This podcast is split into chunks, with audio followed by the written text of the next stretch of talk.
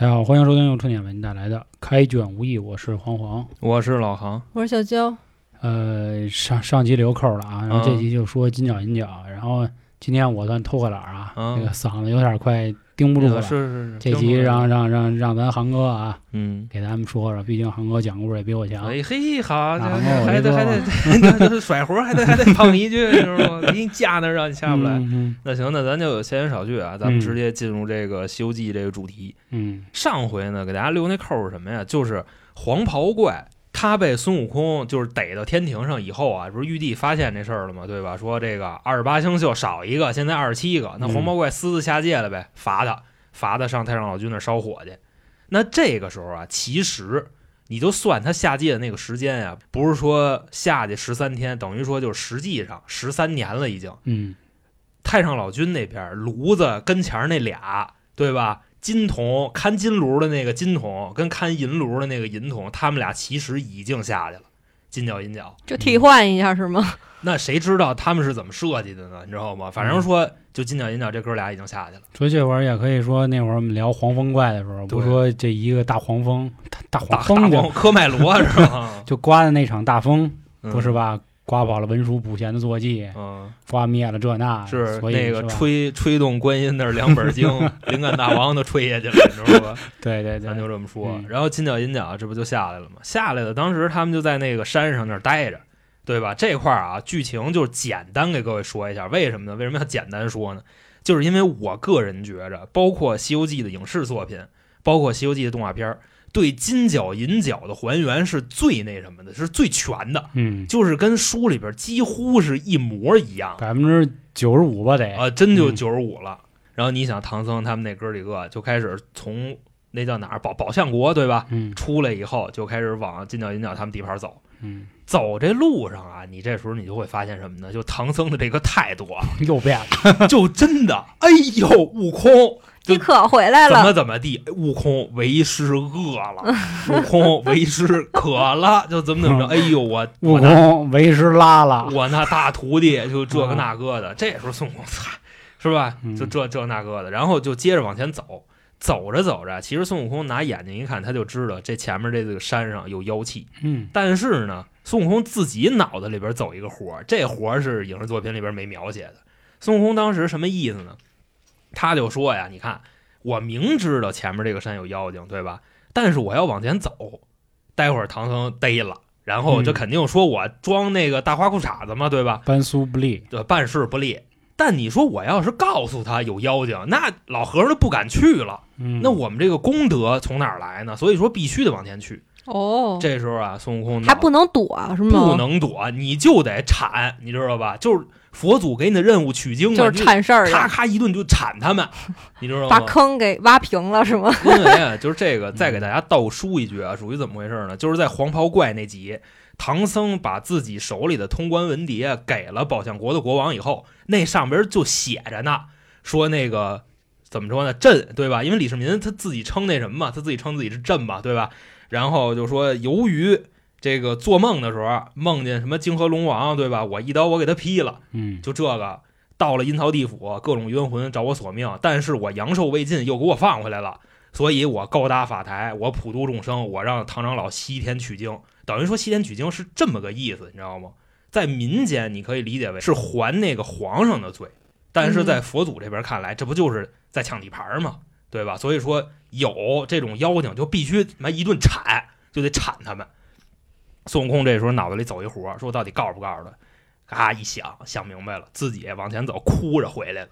因为他在前面开道嘛，离唐僧他们可能就四五十米，自己往回走，就这操呀！当时猪八戒一看，干了，说师傅，我跟你说啊，咱把行李分了吧，咱回家吧。我那个高高老庄、嗯沙师弟、流沙河、小白龙就那个回去就窝水里去。唐僧当时心里纳闷儿，说说是你有病啊！说咱走的好好的，你怎么冒出这么一句来？这时候猪八戒跟唐僧说：“你看啊，就这猴子，当年五行山对吧，压他五百年，他都没哭，都没见他哭，就这会儿回来哭了。你说代表什么呢？肯定说这山上就这那个的。有事儿，孙悟空一回来，跟唐僧这么一说，说师傅这山上怎么怎么着，怎么怎么着，说我看这事儿还是拉倒吧。唐僧说：“哎，悟空，你这么大本领，你怎么能说这个话呢？怎么怎么着的？孙悟空当时一分析说：“那这样吧，师傅，如果呀要想接着往前走，你需要答应我一件事儿。”唐僧说：“这现在这学聪明了，开始跟我讲条件了啊！说吧，那什么事儿啊？”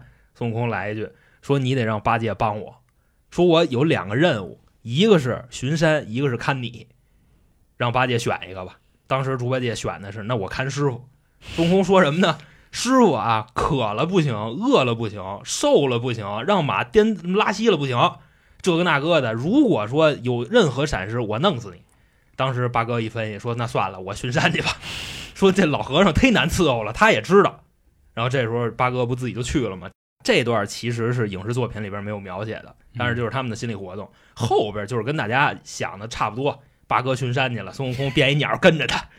然后猪八戒自己找地儿睡觉啊，孙悟空弄一啄木鸟，啊，啪一下，对，戳他鼻子上了。这时候猪八戒拿着那耙子开始抡，对吧？接着往前走，因为他觉得这鸟都跟他较劲嘛，往前走。然后自己走着走着，他也觉得这山上不对，但是他不敢往前走了，他冲着一块大石头，自己跟那儿，哎，师傅怎么怎么着？当时孙悟空后边变一小蚊子跟着他呢。孙悟空纳闷儿说：“你冲个大石头喊什么师傅？”结果发现猪八戒在干嘛呢？他在演练。就是一会儿回去跟唐僧怎么说，跟跟石头那儿串词儿呢。说那个哪儿，说山上有个石头山，山叫石头山，洞叫石头洞，然后上面有个铁门，铁门上扒着一颗铁钉钉。当时就这么说的。结果回去以后，就跟那个唐僧说：“说师傅不好了，前面啊有一个石头山、石头洞，然后有一个铁叶门。”孙悟空来一句：“有扒着一个铁钉钉，对不对？”猪八戒说：“说你怎么知道的？说废话，我们跟着你呢，怎么怎么着的？”说你现在去，你不去我打你。然后八哥这又往前去了，往前去以后怎么着呢？碰见银角了，对吧？当时银角大王跟金角大王属于一个什么状态呢？这块儿我觉得咱提前说一下，我觉得他们可能就是领了命来的，就是要吃唐僧。你包括他们那对话，嗯，对话就说说大哥兄弟，就是金角银角他们俩嘛，说那唐僧可快来了啊，怎么怎么着的？说咱差不多得有个半个多月没巡山了。外加上前一阵子天上有消息，黄毛怪逮了，咱差差不多到这儿了。说巡巡山去吧。这俩人是怎么着呢？他们拿着画像满处找唐僧。你说这是什么意思，对吧？画像哪儿来的？啊，是啊，那画像好像奎木狼给画，也不一定是奎木狼画的，嗯可能就是对吧？当时大闹天宫的时候画的。但是这哥四个的画像全有，对，包括那马。然后这时候银角他们，银角大王领着三十个小妖在山上这么找，然后就看见猪八戒了。当时有一小妖，哎，说，哎，大王，你看那儿有一人。然后这是人呀，那，不是猪吗？就就说有一过路的嘛。嗯有旁边有人说说那就是一过路的，那长得也不像唐僧啊，你说长那德行。但是银角一看画像，哎呦，这是他们里边那老猪，猪哥。说那下去给逮了吧，兵帮五四一顿干，不费吹灰之力给猪八戒就给逮了，咔一下就卷了就给就弄回去了。最开始其实我这块表达的也不太好，为啥呢？银角跟猪八戒打一平手，但是旁边小妖一上来，猪八戒不行了，扛不住了，让银角就给逮回去了。另外说这块儿，就原著里描写猪八戒还特别有意思，你知道吗？当时啊，猪八戒听见银角大王说了，说那你看唐僧有四个徒弟，然后什么毛脸雷公嘴，然后还有一大长鼻子，然后还有一个大胡子，怎么怎么着的。猪八戒一听见，把自己那嘴藏衣服里了，你知道吧？就是他把一低头，然后把那个那扣系他鼻子上。银角说：“你把那鼻子给我露出来，我瞅瞅。”猪八戒说：“我不去，我天生我这脑袋就抬不起来。”然后一来二去，就俩人给弄起来了嘛。那我替航哥也再说两句啊。啊然后这个送进洞之后呢，啊，像刚才这个航哥说了，说应该是领命了。然后银角就跟金角这拽说：“你哥哥，我给你捆一猪来。然后金角说：“哎，兄弟不行啊捆啊，错了，这这光捆一猪不够啊，嗯你还得再捆点儿啊。他们好几个人呢。”银角说：“行，那我去吧。”然后去的时候呢，就说等着我把这几个都捆过来。当时呢，他还跟底下小妖说了一句话，说我知道孙悟空有能耐，但是我有一计，但是这计呢，你千万不能跟大王说，你跟大王说，我这计就漏了。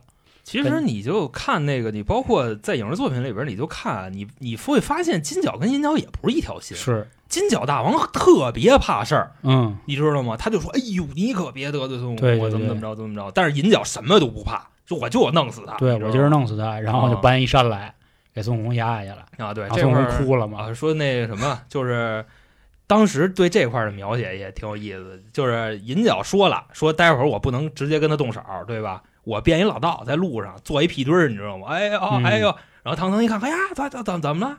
然后这一介绍哦，那个感情是一位道爷，说那得悟空背着他，待会儿给他送回家去。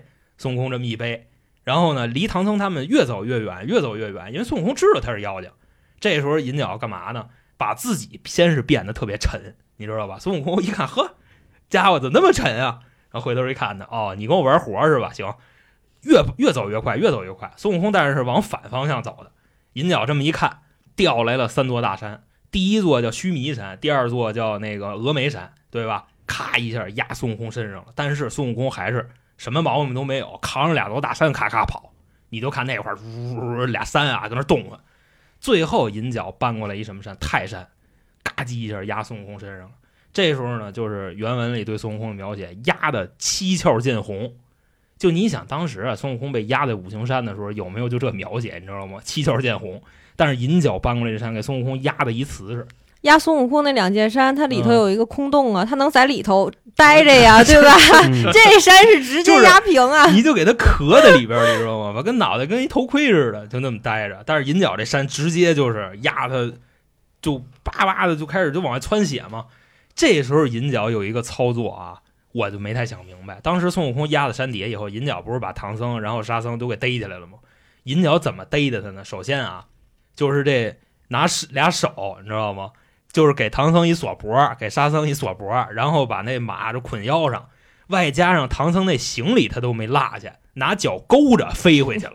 你就看天上就等于就跟一超人做好事儿似的，你知道不？扛着那么大一堆东西，啪就进了洞了。然后这个时候呢，孙悟空不在那儿哭吗？六只这个、哦这个这个公曹都出来。其实这个前面之前啊还有一个小插曲是什么呢？就是他们还没遇到金角银角之前，有一个四只公曹中的其中一个，啊他变成了一个普通人，告诉啊唐僧他们前面非常危险，别去。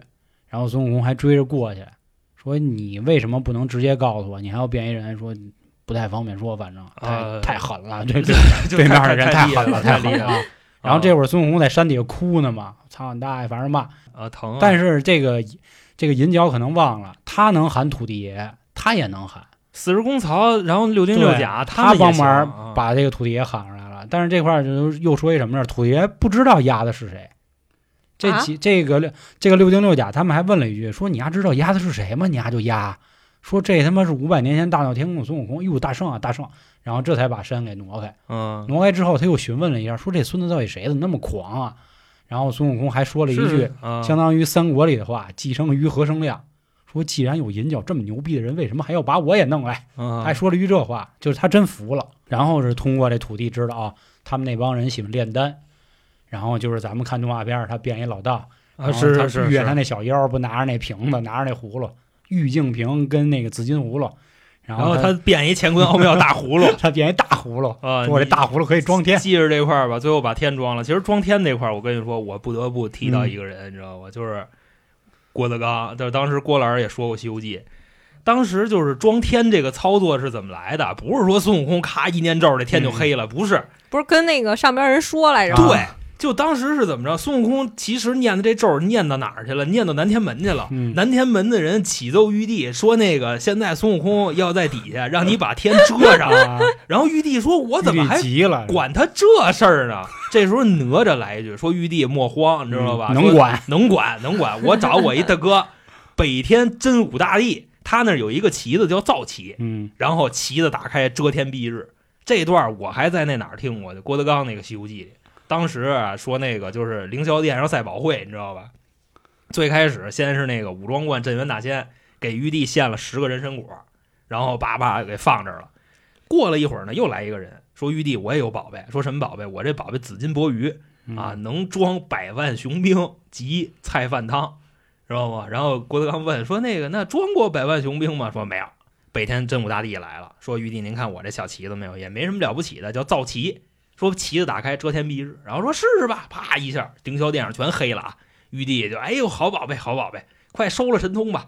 这旗子一折回来啊，天都亮了。玉帝低头一看，我那人参果呢？我就换了五个撇嘞。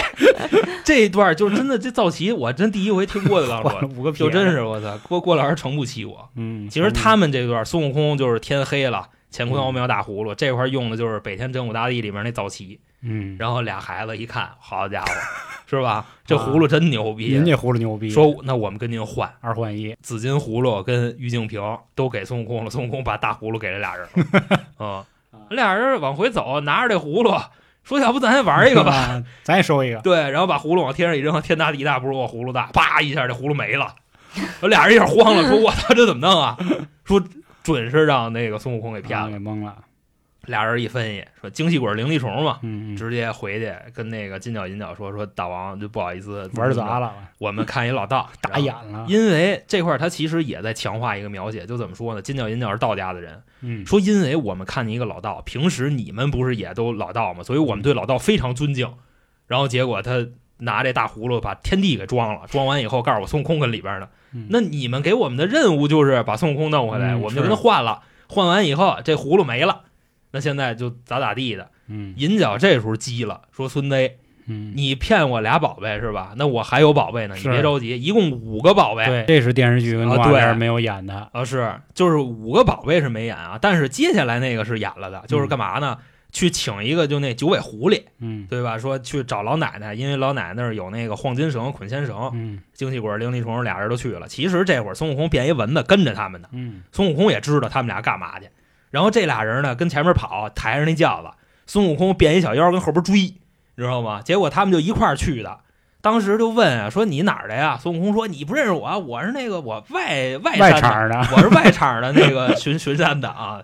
这那他们就一块儿跑到那儿以后，九尾狐狸一出来，拿着那黄金绳，不乒乓五四都给打死了吗？嗯，这块也有描写，孙悟空一棒子歇脸上，那脑袋打碎了，直接把那黄金绳一弄出来。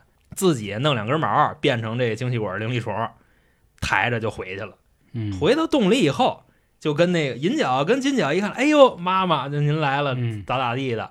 然后看猪八戒跟那儿捆着呢。猪八戒一看说，哎，稳了，稳了，稳了，稳了，稳了。为什么呢？说那人孙猴子。沙僧说你怎么看出来的？原著里写的，猪八戒吊的高，因为他来了，他最不老实，你知道，他那个逼话最多，让金角吊的特别高。结果猪八戒说：“我看他那红屁股了。你想，一个狐狸屁股能是红的吗？这个那个没兜住。是啊，我估计你说孙悟空，其实，在那个动画片里边是故意把腿露出来了，是一毛腿。这不一下就那意思稳了吗？啊，然后猪八戒嘴欠啊，他们是说先吃谁？他喊出来了。对对对。”孙悟空说：“要不咱先吃猪耳朵。”然后猪八戒就就喊出来了。孙悟空变那老狐狸说：“先那个猪耳朵摘下来下酒 啊，我先整点猪头肉吃。”然后后来也是动画片里那比较经典，那可以大家看剧啊。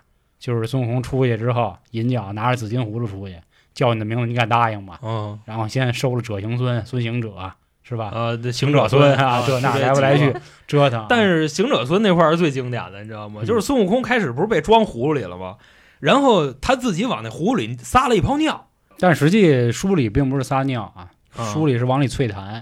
他说一开始，那么多，他说一开始是要撒泡尿，后来他一琢磨，说这尿比较脏，别把这宝贝给就给弄寒碜了，说要不我啐两口痰得了。啊，呸呸呸，这说他这银角万一拿着漱口呢，你这一尝 是尿味儿的，那就容易漏，你知道吧？对对对对。然后这会儿就把那葫芦给偷走了嘛。银角当时出去以后，最后来的叫行者孙，就是孙行者，者行孙，行者孙，最后一个来的。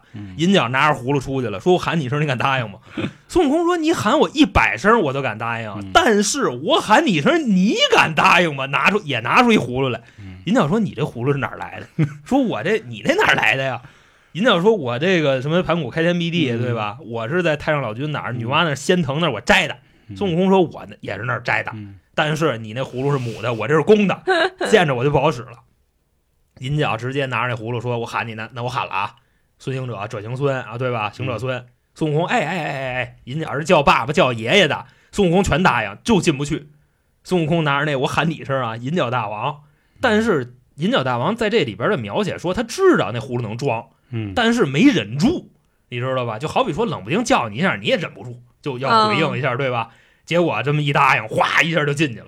进去以后把塞子一扣上。他这块我可以跟大家再说一下，他这个葫芦其实很牛逼的，不是说得叫对了你的名字。哦，对对对，只要是叫你，你只要应一下，比如我喊一下娇姐、小娇、美娇、那个尬叫什么的，就你只要知道我在叫你，对你知道吧？你答应他就吸你。我说刘美丽，然后你哎对，刘美丽是，因为当时这段有对孙悟空的描写嘛，就是孙悟空在那个行者孙啊，不是者行孙那块儿，嗯。他答应了一下，说我又不叫者行孙，我答应他为什么要收我？结果一答应，啪进去了。还是能进去。嗯。哦，他那葫芦很智能。等啊，对，而且还说了一特智能的地方，你知道吗？能随着自己变大变小，嗯嗯你知道吧？嗯，他那葫芦能装一千个人，说等于说白了，这几次啊，变成九尾狐狸的时候，他把那黄金绳儿给调包。，对，第二次变成叫什么者行孙还是什么来着？第二次者行孙啊，第二次者行孙是把那葫芦给调包，啊，第三次彻底把银角给对给收了啊，装盒。银角进去了 啊。啊，这一装盒后面就是金角的事儿嘛。其实直到现在的时候，金角还是没怎么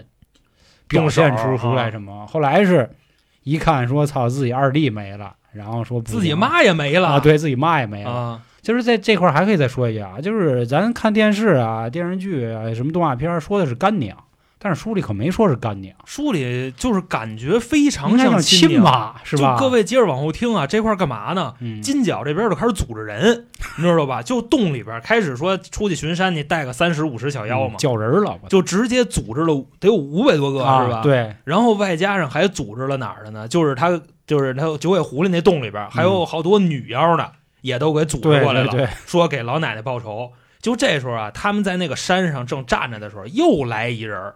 这人是谁呢？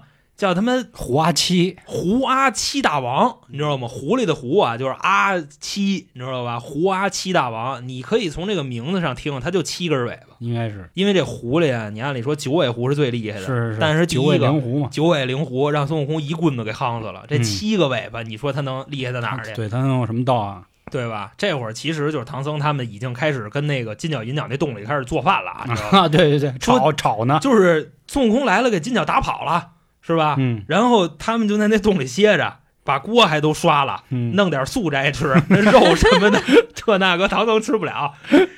一帮人跟里吃饭，然后唐僧自自己跟里躺着，嗯猪八戒呀、沙僧啊，那个孙猴，他们一帮人开始跟金角打。这会儿那个胡阿七不是来了吗？开始一大帮人兵帮五四先打，也是啊，不出大家所预料，这个胡阿七跟任何人都没法一战，嗯，直接就给这是怎么着打跑了，还是给夯死了？夯死了，啊，夯死了。只有那个谁，只有金角跑了。嗯然后这会儿下一步就是那个动画片、电视剧里面演的，金角从兜里掏出一芭蕉扇来，嗯你们知道吗？就是，其实我就是没看到这块儿的时候，我一直不知道芭蕉扇是太上老君的东西。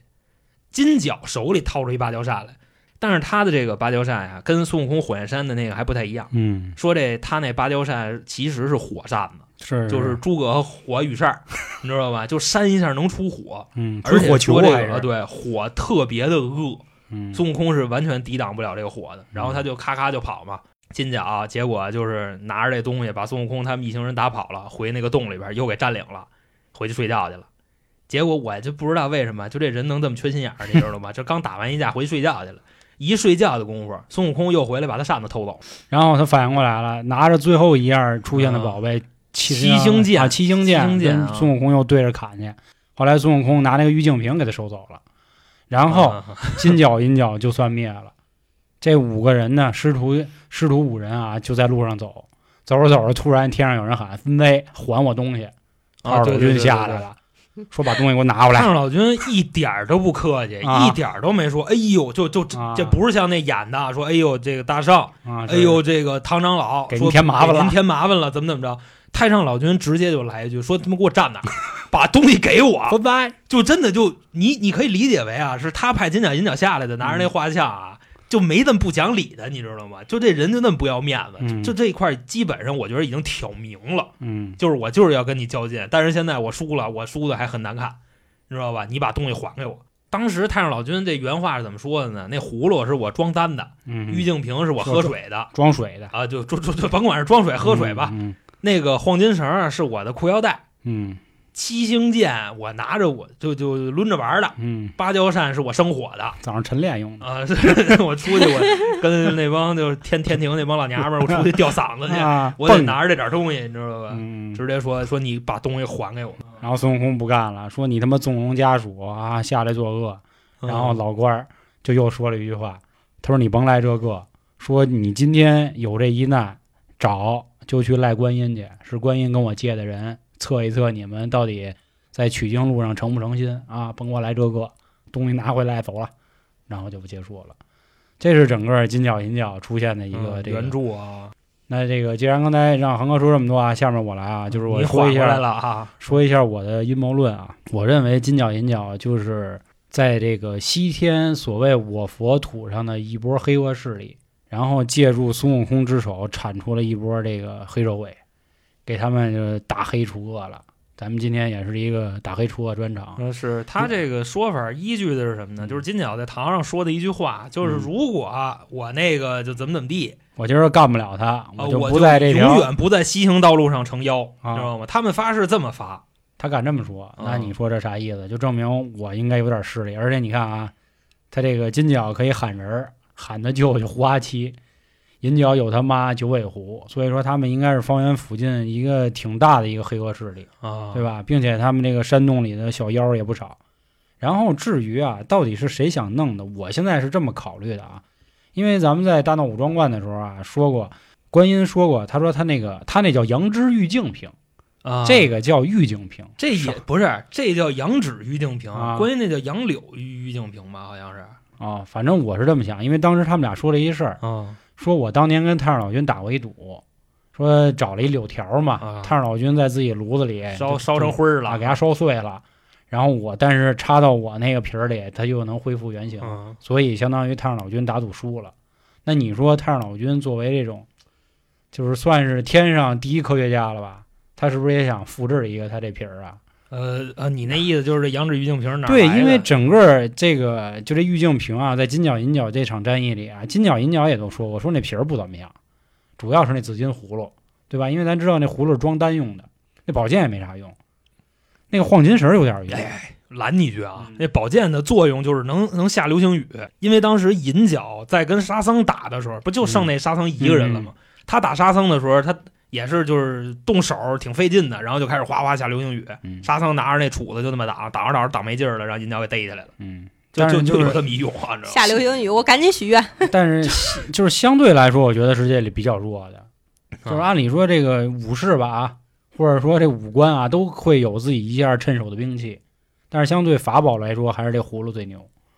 我觉得是不是这样？咱们之前说过啊，这个虽然是佛道之争，玉帝是要扶持来子，但是咱们也说过，这个来子队伍里呢也不太太平，有有有这个弥勒啊，弥勒啊，有这个观音，观音啊，他们也来了，对啊他们也都不太好。然后那个观音呢，还属于喜欢一直表现自己的这么一主，对吧？给了他仨咒儿，最后只给孙悟空用了一个紧箍咒。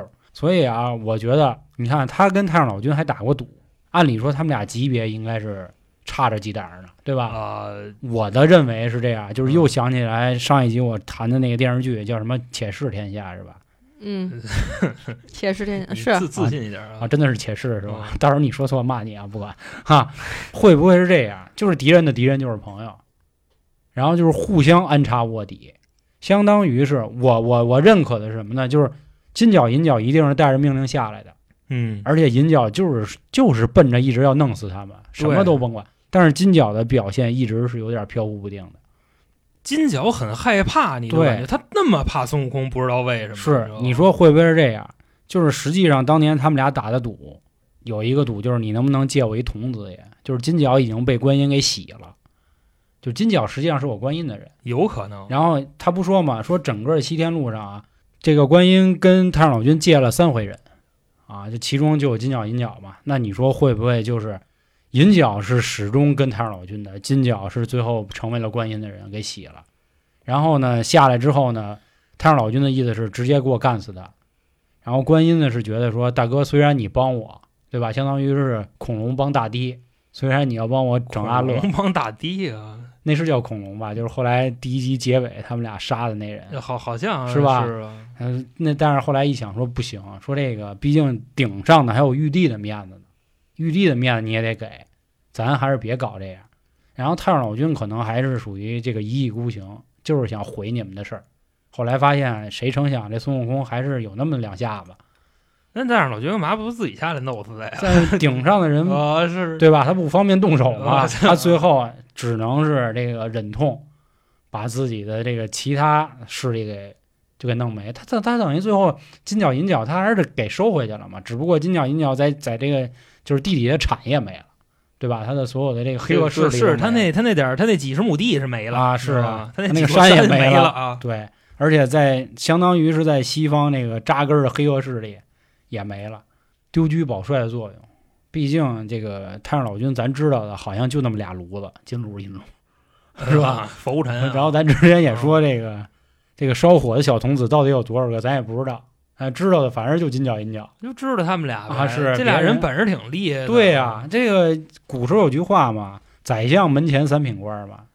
和珅的这个管家他妈刘全儿也是出门你也得喊人大哥一声啊。但是我觉着吧，你知道吗？就刚才你分析那么半天啊，就是金角银角，实际上在洞里的台词儿都是说：“哎呀，这个唐僧要来了，咱们吃了他吧。啊是是怎么着的？我估计也是为一己私欲。太上老君平时炼丹不分给他们，他们也有点不满，啊因为他们如果哥俩都知道自己是怎么怎么回事，他没必要跟洞里那么说话，嗯说大哥今天。那个快来了啊，去巡山去吧，兄弟，嗯对吧？咱咱得吃点好的，这这个那个的，没没这个必要，嗯对吧？就跟演谁呢？我操！这个领导给你一个任务，但是他不说你怎么解决，是吧？就说你去给我阻碍一下唐僧团队。吃了他呗 他们想着啊给吃了，是吧？行啊，那这个关于金角银角啊，这个想法跟大家说了，这个可能有点黑暗，各位欢迎把自己的想法留在评论区。然后这个下一集啊，就是关于乌鸡国的了，这又是一期嗯付费节目啊，所以各位有的聊是吧？早日加入啊西米啊，好吧？那行，那感谢今天各位的收听，拜拜。拜拜拜